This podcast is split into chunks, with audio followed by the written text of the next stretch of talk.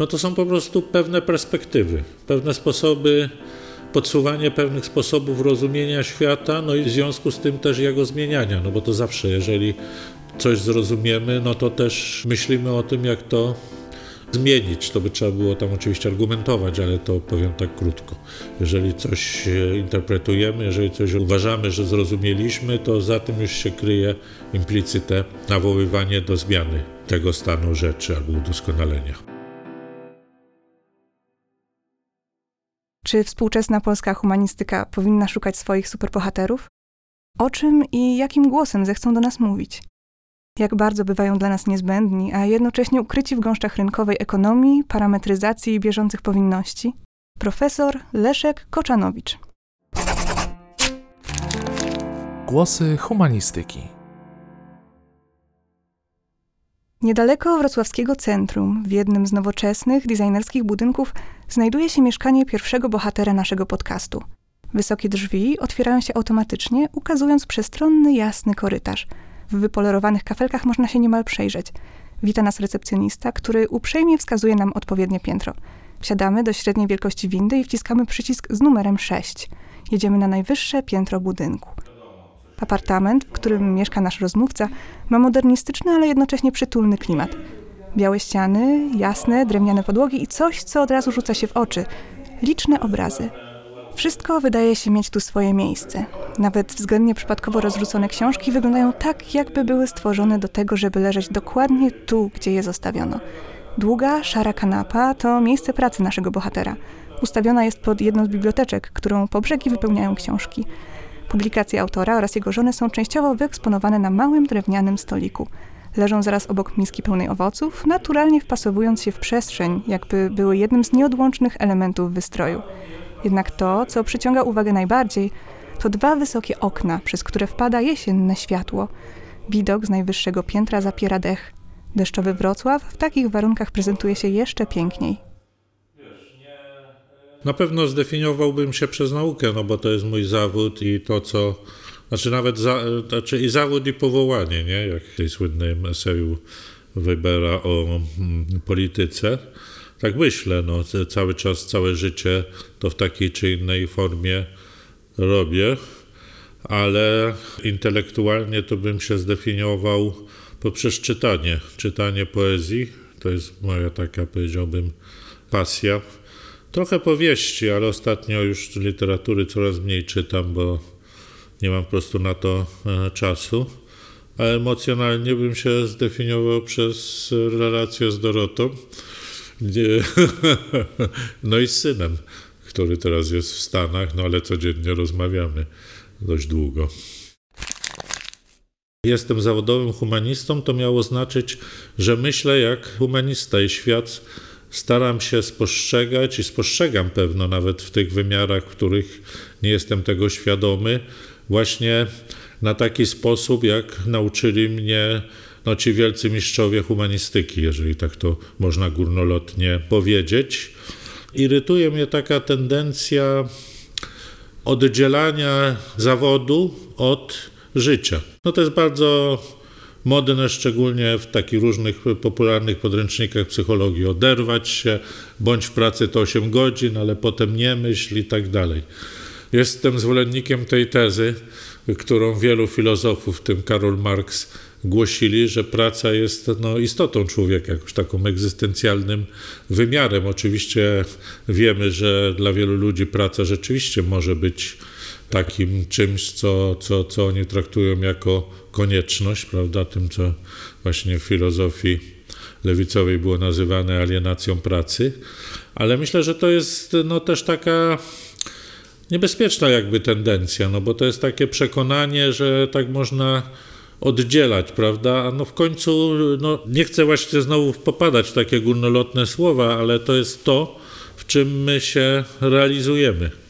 I jeżeli to się oddzieli, no to wtedy jest potworne takie niebezpieczeństwo takiego rozpadu osobowości. Myślę, myślę, że odczuwam, percypuję jako humanista. Jeżeli spotykam się z jakimś zjawiskiem, czy w życiu zawodowym, czy prywatnym, to myślę, że ta maszyna, taka humanistyczna maszyna interpretacji zawsze pracuje, czy chce tego, czy nie chce. Jeżeli jestem na przykład w jakimś wydarzeniu, nie, kulturalnym czy politycznym, wiec jakiś czy spotkanie, to natychmiast myślę o tym, jakie są tam interakcje, jak ludzie sobie konstruują to wydarzenie, ten świat, co to dla nich znaczy udział w tym wydarzeniu, co to znaczy to, że oni tam są. W życiu prywatnym nie robię tego przynajmniej świadomie, no bo powiedzmy siedzę z Dorotą i ze znajomymi przy winie. Też oczywiście bardzo łatwo się zastanowić nad tym współczynnikiem humanistycznym, jak to się czasem mówi ze Znanieckim, który się tam pojawia. Ale no, staram się tego nie robić, ale myślę, że podświadomie ta maszyna interpretacyjna jakoś działa. To znaczy nawet, e, znaczy jeżeli chodzi o takie wydarzenia kulturalne, polityczne, to myślę, wydaje, że to jest nawet mniej lub bardziej świadome odnoszenie do literatury. No. Myślenie w kategoriach na przykład eseju, który można by napisać albo użyć w to, to wydarzenie. No jak mówię, w życiu prywatnym nie chcę tego robić. Norwid kiedyś napisał coś takiego jako taki wyraz herboryzować kwiaty z grobu brata, to właśnie nie, nie, nie, nie, tego nie robię, ale myślę, że podświadomie jakoś to działa. Głosy humanistyki. Jeżeli chodzi o takich mistrzów książkowych, to znaczy takich, którymi byłem zafascynowany, to moim takim podstawowym kryterium jest to, że mogę uznać za mistrza kogoś, jeżeli czytam książkę i zdaję sobie sprawę, że sam bym tego nie wymyślił. To jest coś, co mnie czasami uderza, jak czytam. Czyli taki bardzo ciekawy ruch myśli. Wydaje mi się, znaczy ja znaczy jakby przez wiele lat no, się zajmowałem pragmatyzmem, nie? To było takie, taka moja specjalność naukowa, tym George'em Herbertem Meadem, ale też innymi pragmatystami. Więc no jakby w tym siedziałem i bardzo wiele się tam nauczyłem, ale mi się wydaje, że też miałem zawsze jakiś taki dystans. No na przykład doktorat to był Herbert Mead, radziecki czy rosyjski psycholog Lew Wygocki i klasyczny behawioryzm. Czyli takie trzy różne koncepcje, które ja tam starałem się połączyć, ale dzięki temu miałem jakby różne perspektywy.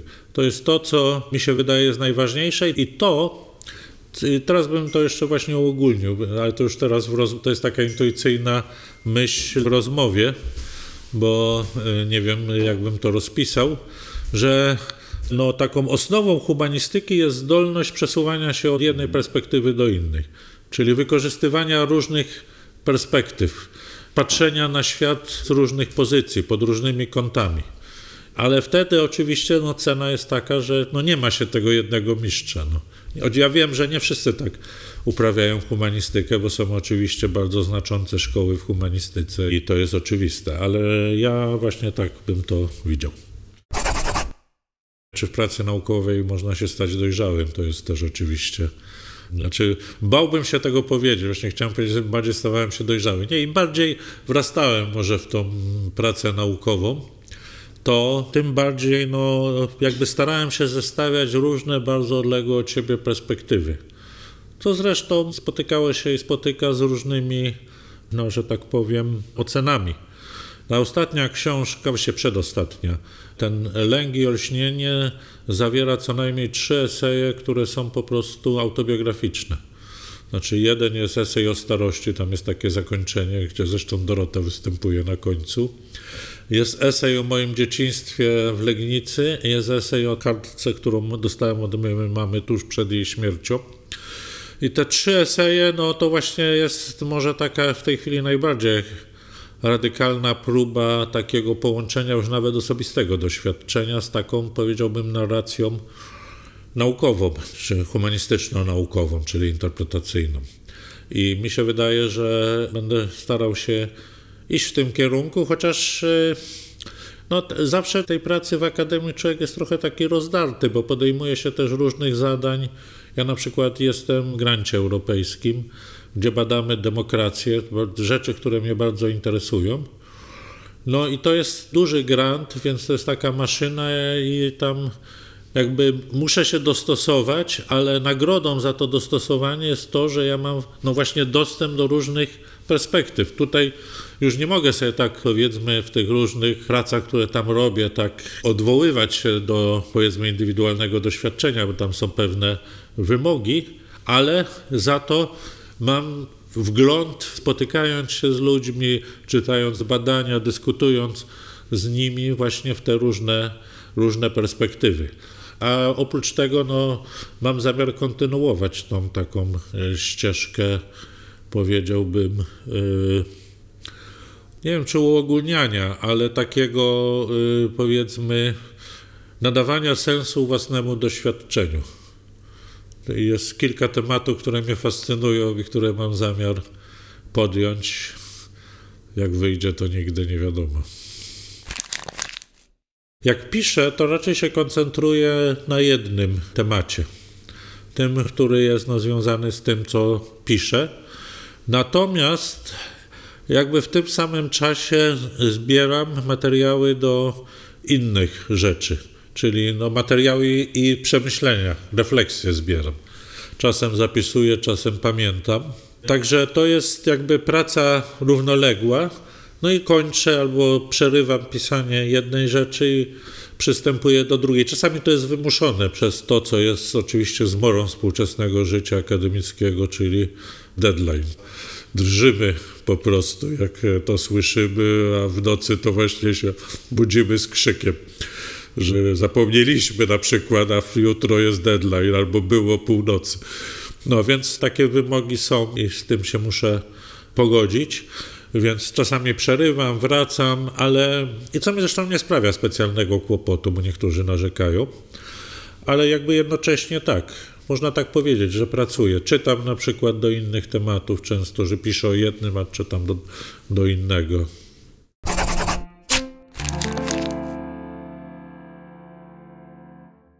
Jeżeli chodzi o te prace, tak właśnie na przykład w tym grancie, czy, czy, czy no inne takie podobne, taką czysto powiedziałbym akademicką, chociaż ja właśnie nie, nie rozdzielałbym tego. No ale są jakieś tam powiedzmy inne formalne wymogi. No to po prostu myślę i zbieram pomysły co do układu treści, co do idei, tylko problem polega na tym, że to się zmienia. Znaczy głównie się zmienia, jeżeli zaczyna się raz czytać, bo jak się czyta różne książki, no bo to, to jest zawsze taka przygoda, nie? No powiedzmy tam y, muszę napisać jakiś tekst, albo chcę napisać, znaczy chcę, no bo nic tutaj nie jest narzucone, tylko jest mniej lub bardziej rygorystyczne. To właśnie za te słynne deadline, o których mówiłem. No to powiedzmy, że mam jakiś temat w głowie i czytam. Zaczynam czytać, no i wtedy przy czytaniu oczywiście to się różne rzeczy pojawiają, wchodzę w taki dialog z tą książką i zaczyna to się zmieniać. No a po drugie sam proces pisania. Ktoś mądrze powiedział, że ołówek jest mądrzejszy ode mnie, nie? No teraz ja nie piszę ołówkiem. Doktorat pisałem ołówkiem jeszcze. Studenci nie chcą wierzyć, jak im opowiadam, że taka była praca, że pisało się ołówkiem, ścierało gumką, poprawiało, potem się przepisywało robiło się własny maszynopis, a potem się dawało do przepisania na czysto maszynistce zawodowej. No i taka jest anegdota, która krążyła po Instytucie Filozofii, że była genialna maszynistka, że żadne te kategorie, tam metafizyka i, i nazwiska trudne, Kierkegaard, nigdy się nie myliła, ale miała taką przypadłość, że dodawała. Na przykład jak się ktoś napisał średniowiecze, to ona dodawała czasy mroku i upadku i, i właściwie to była cena za jej usługę. To, co powstaje w głowie, to są właśnie takie pomysły, idee. Potem się to rozpisuje i to wraca. Wraca do głowy i się widzi, jak się to przeczyta, że wyszło coś innego, może równie ciekawego, może, może mniej ciekawego i się wraca do tego, to jest, to jest taki ciągły proces tam i z powrotem. No ja uważam się jakiegoś filozofa dialogu, nie wiem, czy można powiedzieć dialog głowy z komputerem, to, to trochę ryzykowne, ale coś takiego się na pewno, na pewno dokonuje. Piszę małymi fragmentami. Ja bym powiedział nawet, że nie celebruję tego tak bardzo. Są ludzie, którzy się właśnie. Znam, mam takich kolegów, którzy się zamykają, nie chcą tam nikogo widzieć i tak dalej. Nie wiem, ja staram się pracować, że tak powiem, w otoczeniu naturalnym, którym jest dla mnie ten pokój i obecność tu Doroty. Ale no właśnie, takimi małymi porcjami czasami mam do siebie pretensje, że właśnie nie potrafię tak siąść, zacisnąć zębów i jakiś napisać dużego tekstu. Leszek pracuje zupełnie inaczej niż ja. Ja dokładnie o tym wiem, bo mu zazdroszczę. Bo Leszek jest w stanie skoncentrować się w bardzo krótkim czasie i może pracować jakby tak z doskoku. Mówi profesor Dorota Koczenowicz, kulturoznawczyni.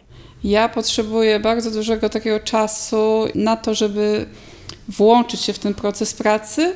Natomiast Leszek może po prostu z jakiejś aktywności przejść natychmiast właśnie do takiej aktywności wymagającej bardzo dużego skupienia i zacząć właśnie pracować. Nawet jak nie ma takiej totalnej ciszy, nawet jak jest bałagan w koło, nawet y, no po prostu mi się wydaje, że w różnych warunkach. Głosy humanistyki. Bo ja uważam, że współczesne czasy to już nie są napisanie grubych książek. Zresztą te ostatnie moje książki to jest właściwie zbiór esejów. Ta polityka dialogu to jest może taka ostatnia w całości napisana. No i teraz wyjdzie taka Palgrave po angielsku książka o polityce i ciele. Ciało w polityce, polityka ciała. Ale ona jest dość krótka.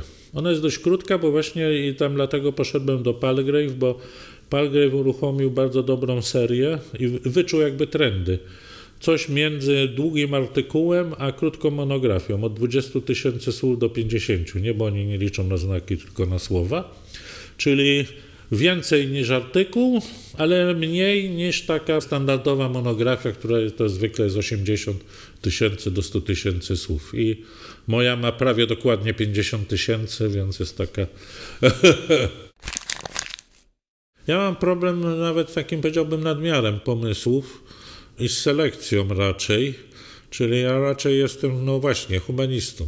No, mogę powiedzieć anegdotę, jeszcze nie za dużo tego. Jest taka słynna anegdota o spotkaniu André Bretona, tego surrealisty, z Einsteinem. No i Breton się pyta Einsteina, jak on zapamiętuje swoje idee. Breton mówi, ja tyle pomysłów zapisuję, ale to ginie mi i tak dalej. A Einstein mówi, ja mam z tym żadnych problemów. Jak człowiek ma w życiu jedną nową ideę, no dwie, to, to już jest bardzo dużo i ja nie muszę niczego zapisywać. No to ja jestem po stronie André Breton. Nie powiedziałbym, że miałem w życiu jedną wielką ideę. Mam różne idee, chociaż gdybym tak patrzył wstecz, to myślę, że one się obracają wokół kilku takich osiowych tematów, ale to potem się dopiero okazuje. Mnie się wydaje, że zadaniem humanistyki, znaczy są znaczy dwa, ale właściwie może to jest jedno, nie wiem, to może napiszę esej na ten temat. Są dwie albo jedno, to znaczy jedna to jest oczywiście próba zrozumienia siebie świata, w którym się żyje. To jest takie klasyczne od Sokratesa, te pytania zadawane, zadawane sobie. A drugim, ale to jest może wynika z tego pierwszego, to jest pokazywanie pewnych perspektyw. I oczywiście, jak my piszemy, myślę, że wszyscy, którzy na serio traktują humanistykę, nauki społeczne, ale mi się wydaje, że to no, każdego, kto się podejmuje ten niewdzięczny trud bycia uczonym, bo to jest, mi się wydaje, bardzo niewdzięczna praca pod wieloma względami, znaczy trudna. Nie mówię nawet o warunkach w naszym kraju, materialnych, finansowych i tak które są jakie są, ale to jest wszędzie i to jest takim złudzeniem, że teraz jest to, to zawsze tu było, no bo się zmagamy, odkrywamy, wychodzi, nie wychodzi, ponosimy porażki i tak. No, ale no, myślimy, mi się wydaje, że zawsze jest w tle coś takiego, że te wyniki coś zmienią.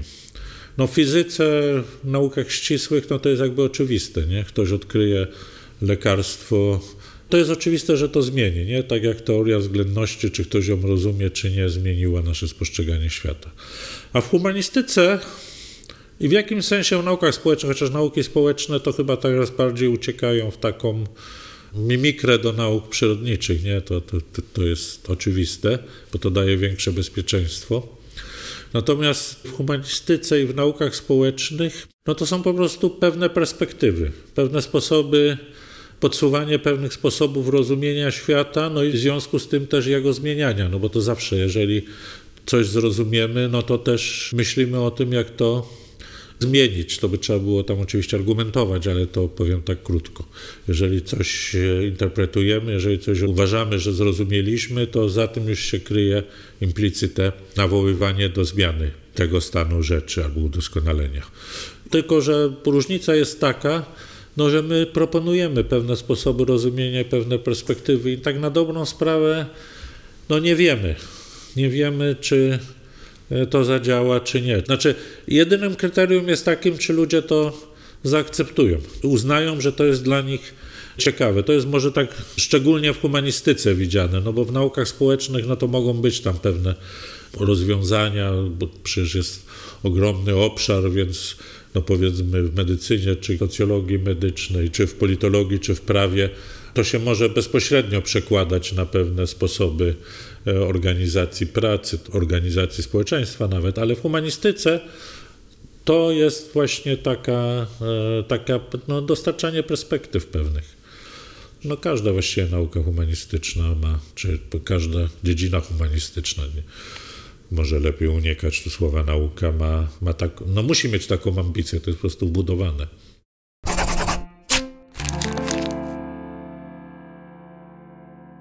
Humanistyka jest ciągle otwarta i paradoksalnie te zmiany technologiczne wymuszają w jakimś sensie e, nowe tematy, nowe, no właśnie, odkrycia, perspektywy, ja bym powiedział, humanistyczne. No na przykład konfrontujemy się ze sztuczną inteligencją. No i w pewnym sensie wracają te klasyczne pytania: kim jest człowiek? Czy człowiek jest tylko myśleniem? Czy człowiek jest mechanizmem do racjonalnego rozwiązywania problemów? Czy człowiek jest tylko językiem? Nie, bo to są modele językowe, jak wiadomo, to sztuczna inteligencja. Czy jest coś więcej w nas? I czy to coś więcej jest istotne, czy nie? Ja na przykład w tej właśnie książce w Pargrave, ale to tylko dotknąłem tego problemu, odwołując się zresztą do takiego eseju, którego jednym z współautorów był ten słynny Harari, gdzie on pisał właśnie o zagrożeniach sztucznej inteligencji, że może zhakować, to tak ładnie określił, zhakować kod ludzkości, ale cały czas rozumowanie jest prowadzone, że ludzkość to jest, no jak pisze, żyje w kręgu mitów, w kręgu języka, pojęć i tak dalej. No ale my jesteśmy też ciałami.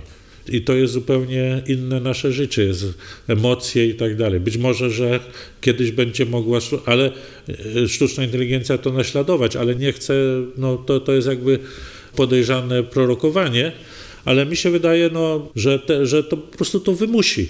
Znowu perspektywy na naturę człowieka, brak tej natury, czy cokolwiek innego, prawda? No te wielkie pytania, no po prostu wracają. Pisanie jest zawsze bolesne ale jest bardzo ciekawe, ale jest bolesne. Moim ulubionym jest wpadania na ideę i układania jakiegoś takiego kręgu czy sieci tych różnych idei, bo to jest przyjemne też takie zestawianie właśnie pomysłów różnych i myślenie, jak, jaka by z tego wyszła całość, jaki esej by się zbudowało. Najmniej ulubionym jest oczywiście sam proces pisania, ale może najbardziej docenionym. Czyli to jest coś takiego, że, że lubię ten, te pierwsze etapy, ale najbardziej doceniam e, proces pisania, bo bez niego te pierwsze etapy się no, znikają, prawda? Te idee tak krążą. To znaczy, ja sobie coś tam układam, myślę, czasem nawet notuję coraz częściej, bo ja kiedyś pamiętałem wszystko, ale teraz to coraz gorzej z tym, także notuję sobie. Ale potem dopiero ten proces ubierania w słowa, konstruowania tekstu, no właściwie nadaje takie, takie ciało temu. Ale to jest bolesne. To jest bolesne, dlatego tego nie lubię. Za każdym razem, jak mam siąść i zacząć, znaczy siedzę, ale zacząć pisać, to, to po prostu się czuję no czuję coś takiego w środku, że, że to będzie coś bolesnego. Piszę wstęp do, takie, do takiej książki, znaczy to jest zbiór esejów, które ja redagowałem właśnie o ciele.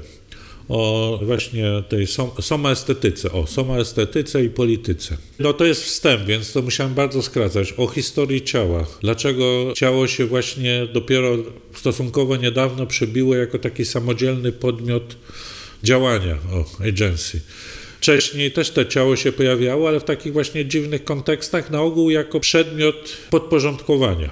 I teraz tak, ja piszę ten wstęp, który jest jakby nawiązaniem do tej książki, bo cała ta kolekcja z różnych krajów świata, głównie ze Stanów, ale z Włoch też, z innych też krajów piszą, y, to znaczy napisali już te eseje, no to jest, jakby to jest powiązane z tą moją y, koncepcją, którą ja z kolei wziąłem od Schustermana, ale przełożyłem na politykę. Ciało jako aktywny podmiot emancypacji. I teraz y, w tym wstępie, no wracam do tego, nie? Bo to jest tak, no niby ma się jakiś problem rozwiązany, napisało się książkę, ale teraz muszę napisać wstęp, no i widzę, że muszę to jakoś też inaczej ująć. Muszę jakoś inne, inne odwołanie y, y, pokazać. No i na tym właśnie myślałem. Mam po prostu fragment, który napisałem. To jest w tej chwili jakieś 2,5 strony, a powinno być co najmniej 10-12. My też tak myślimy zawsze, nie? Bo jedna rzecz to jest to, a druga właśnie jest ten deadline, jest to, że trzeba jakiś rozdział napisać, że ktoś to musi sprawdzić jeszcze angielskie, no i tak dalej. Głosy humanistyki. Głosy Humanistyki to naukowo-badawczy projekt, którego wynikiem jest seria wywiadów z 24 bohaterami nauk humanistycznych i społecznych. Przygotowali go dla Was doktor habilitowana Karina Stasiuk-Krajewska, redaktor Tomasz Wołoćko, Kamil Wardęga oraz Justyna Rogula. Projekt dofinansowany ze środków budżetu państwa przyznanych przez ministra edukacji i nauki w ramach programu Społeczna Odpowiedzialność 2. Dzisiejszy odcinek nagrany został w październiku 2023 roku.